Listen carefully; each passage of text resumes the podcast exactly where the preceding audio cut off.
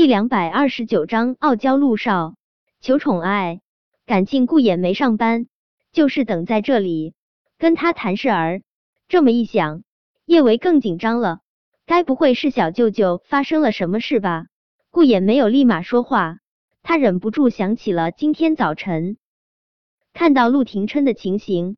陆廷琛这人平时就挺别扭的，但是今天早晨他格外的别扭。他无比别扭的看了顾衍一眼，无比别扭的吃早餐。出门的时候还是无比的别扭。面对如此别扭的陆廷琛，顾衍还真挺不习惯的，就像是扭扭捏捏的小媳妇要跟谁告白似的。顾衍当时被自己的想法吓了一大跳，陆九该不会是要向他告白吧？当然，顾衍知道他这纯粹是自己吓自己。陆九都已经有了九嫂了，过上了软玉温香的幸福生活。怎么可能会看上他？但本着不隔音陆九，他心里不爽的想法，他还是跟他开玩笑：“陆九，你别扭个什么劲啊？你该不会是要向我表白吧？”滚！没有任何的悬念，他差点儿被陆廷琛打断腿。陆廷琛沉默了许久，才别扭无比的对着他说道：“后天我生日。”顾衍恍然大悟。原来陆九是想要他给他过生日啊！顾衍最喜欢热闹了，他屁颠屁颠凑到陆廷琛面前：“陆九，你放心，我一定会给你准备一个毕生难忘的生日会。”顾衍现在都忘不掉陆廷琛眼中的嫌弃，他虽然没直说，但他那眼神显然是在说：“谁稀罕你给我过生日？”顾衍有点儿受伤。他刚想问问陆廷琛干嘛用这么嫌弃的眼神看他，就听到陆廷琛别扭无比的说道：“告诉叶维。”说完这话，陆廷琛笔直的长腿迈出，就走出了客厅。不知道是不是顾妍眼花了，他竟然看到陆廷琛的耳根有点儿红。顾妍脑子转的还算是快，原来陆九这厮是想要九嫂给他惊喜啊！想要九嫂给他惊喜就直说，还要通过他来告诉九嫂，真是个闷至骚至极的男人。见顾衍不说话，只是眼珠子滴溜滴溜不停的转，叶维心中更紧张了。他上前走了一步，顾衍，你到底要跟我说什么事啊？听了叶维的话，顾衍才回过神来，他咧开嘴，对着叶维灿烂一笑：“九嫂，后天是陆九生日。”你是不是应该给陆九准备点儿惊喜啊？小舅舅没出事，叶维的心顿时回落到了肚子里。回味着顾衍的话，叶维的心立马又提了起来。后天是小舅舅的生日，时间这么紧，他该怎么给小舅舅准备惊喜啊？而且他也不知道给小舅舅送什么礼物啊。叶维这一整天都在想应该送给小舅舅什么礼物。一直到下班，他都没有想好应该送给他什么生日礼物。杯子吗？太俗。花，貌似更俗。叶维陪梁小芷吃过晚餐后，露西又派人把梁小芷接了过去，说是不看到梁小芝，他心里就难受。叶维不大习惯梁小芝不陪在他身边，但露西毕竟是梁小芝的奶奶，她不想剥夺她和梁小芷相聚的机会。还是答应了露西，这几天先让梁小芷住在他那边。既然想不出到底给陆廷琛买什么好，叶维吃过晚饭后就打算去商场逛逛。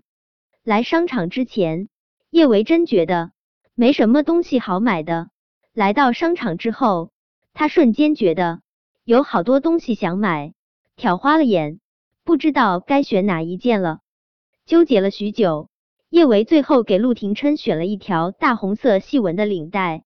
陆廷琛平日里都是一身暗色，他觉得他戴大红色的领带一定很好看，跟新郎官似的。买完领带之后，叶维的整颗心都明亮起来。想到苏茶茶的生日就在这个周末，他打算也去给苏茶茶选一件礼物。以前苏家还没有没落的时候。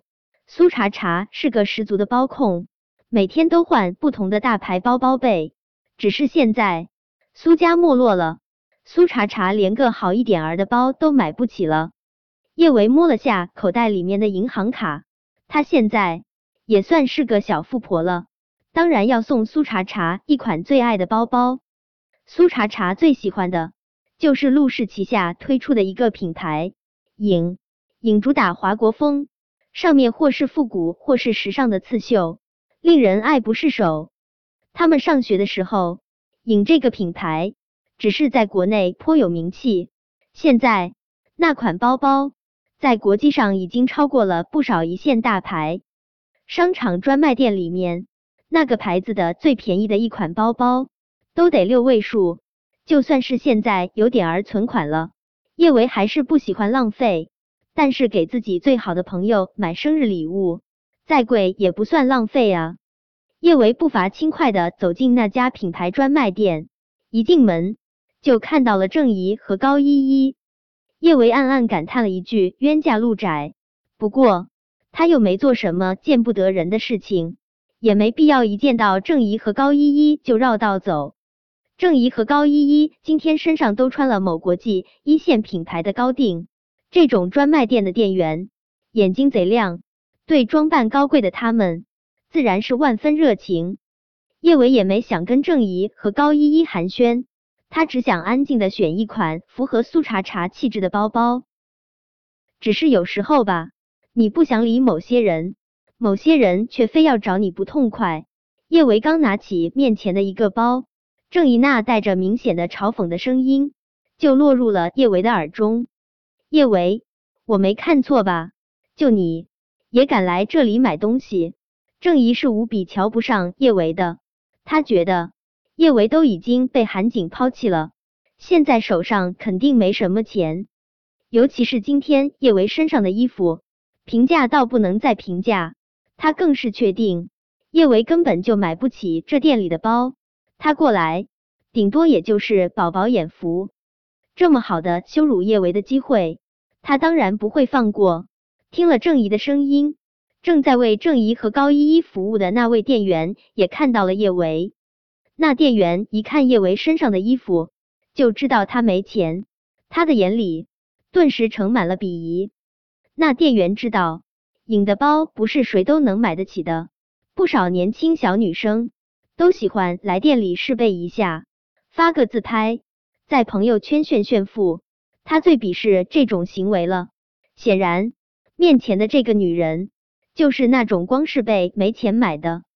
见叶伟取下了一款包，那店员不屑的翻了个白眼，连忙冲过去阻止道：“我们这里的包很贵，不买就不要随便摸，摸坏了你可赔不起。”本章播讲完毕。